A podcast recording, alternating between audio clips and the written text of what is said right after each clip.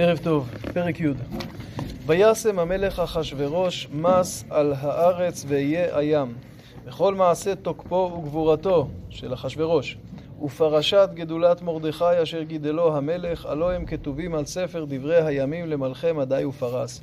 כי מרדכי היהודי משנה למלך אחשורוש וגדול היהודים ורצוי לרוב אחיו דורש טוב לעמו ודובר שלום לכל זרעו מה תפקידו של הפרק האחרון? מה בעצם מוסיפים לנו שלושת הפסוקים האחרונים?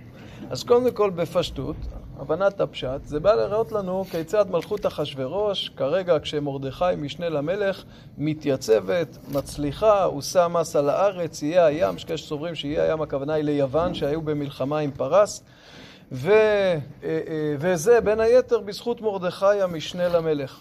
אז המעמד הזה של מרדכי וההצלחה שלו עוזרת גם למרדכי לעזור ליהודים. אם כן, הוא דורש טוב לעמו ודובר שלום לכל זרעו. זאת אומרת, לא זו בלבד שמעמדו הרם והצלחתו בבית המלך לא השכיחה ממנו את מוצאו ואת עמו, אלא להפך, הוא רק עוזר ותומך בהם.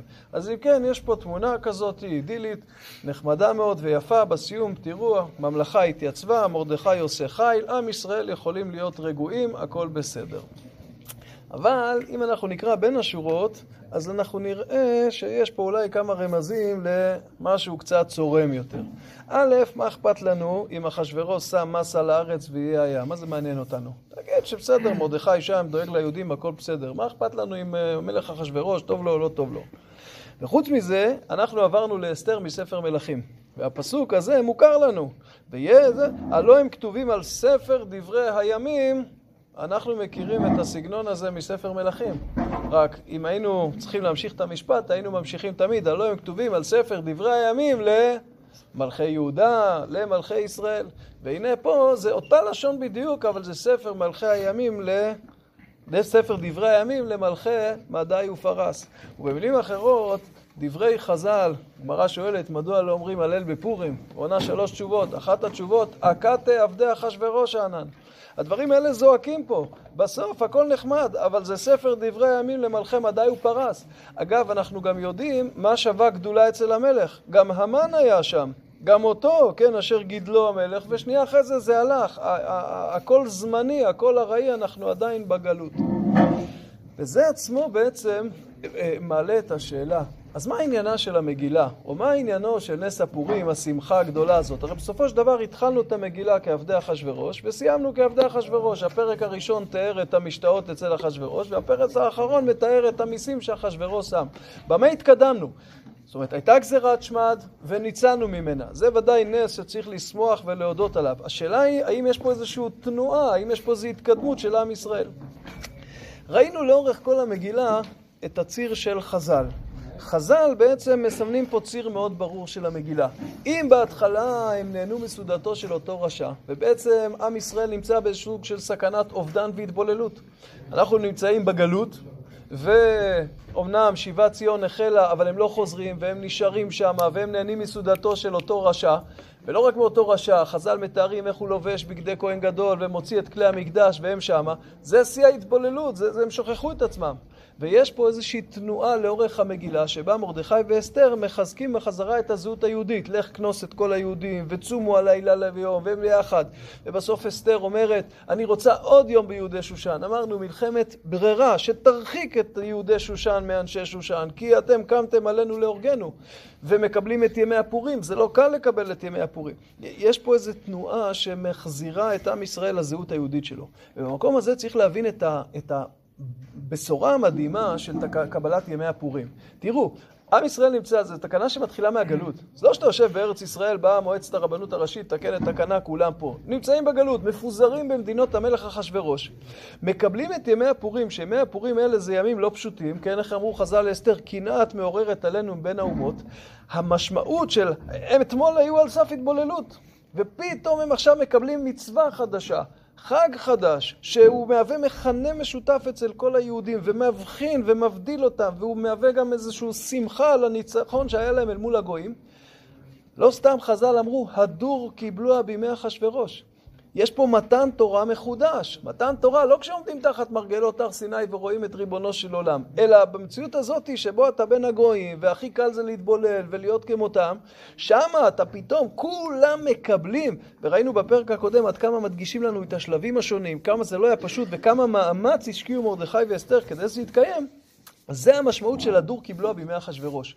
ובאמת, גם אם בסוף חלק גדול נשארו עדיין בגלות, אבל בצורה אחרת לגמרי, אנחנו יודעים שבבבל היה מרכז תורני, רוחני, חזק. התלמוד הבבלי בסוף צמח ממנו, הלל עלה מבבל, ועוד.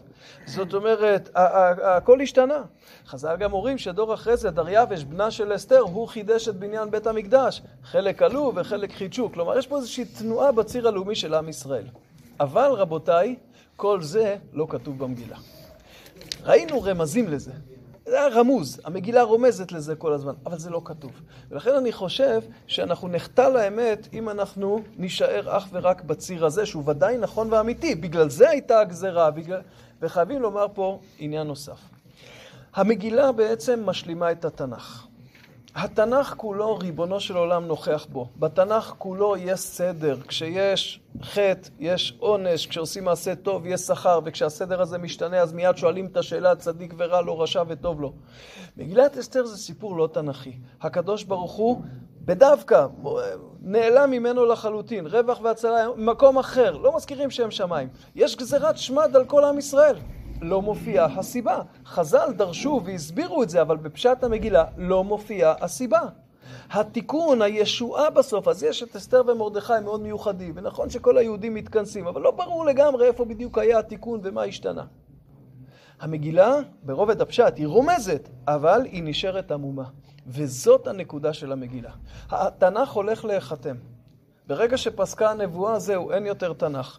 יוצאים עכשיו לאלפי שנים בלי נבואה. באלפי השנים האלה יקרה לעם ישראל המון דברים. אלפיים שנות גלות יהיו שם. לא נבין את מה שקורה לנו, לא נבין את מה שמתרחש. ונשאל את השאלה, הקדוש ברוך הוא איתנו באינקוויזיציה, במסעות הצלב, בשואה, או אני לא יודע מה, הוא נמצא איתנו? אז כן, בסדר, היה תנ"ך שסיפר לנו על מציאות השם. אבל אז באמת היה קשר, הייתה נבואה, הבנו מה קורה וכן הלאה. מה קורה בתקופה שאין את זה? התנ"ך בלי מגילת אסתר הוא לא שלם. הופעת השם בעולם בלי מגילת אסתר היא לא שלמה. מגילת אסתר בדווקא לא מסבירה כלום. למה? כי אתה לא תדע. יהיה תקופות, להכל יש הסבר, אבל אתה לא תדע אותם. ותדע ותאמין שגם כשאתה לא יודע וגם כשהכל נסתר, ריבונו של עולם שם. וזה הנקודה של המגילה, ולכן הימים האלו קרויים פורים. על שם הפור. מה, אז המן הטיל פור, בשביל זה ככה קוראים לחג? זה בדיוק הנקודה, מה זה פור? פור זה מקרה. מקרה, גורל, אין השגחה, נפיל פור, כך יהיה. בפור, בשיא המקריות, בשיא ההסתר, בשיא המקום, פתאום הכל מתהפך, פתאום מסתבר שהקדוש ברוך הוא היה שם ופתאום קורה נהפוך הוא. הפור שלו הפך להיות הפורים שלנו. וזאת הנקודה של מגילת אסתר. באמת, בלי הבנה, בלי כלום. יכול להיות שהכת עבדי אחשוורוש ואנחנו עדיין בגלות. נכון, אבל גילינו שבמציאות הזאת של האסתר, הקדוש ברוך הוא נמצא איתך, והוא נמצא שם, והוא מנהל את הדברים, וראינו עד כמה ההשגחה היא כל כך מדויקת ומדוקדקת, בלי ששם שמיים יוזכר במגילה. וזה הלימוד הגדול של מגילת אסתר, ובזה היא מהווה השלמה בעצם לתנ"ך. גם כשיהיה אסתר פנים, גם כשהקשר ייעלם, עדיין גם שם נמצא השם יתברך. אנחנו בעזרת השם מחר מתחילים ספר ישעיהו. אני אומר מראש, לא קל ללמוד את פרק א' בישעיהו בליל פורים, אז כל אחד יעשה כחוכמתו אם הוא רוצה לשמוע את זה בליל פורים או אחרי זה. ערב טוב ופורים שמח.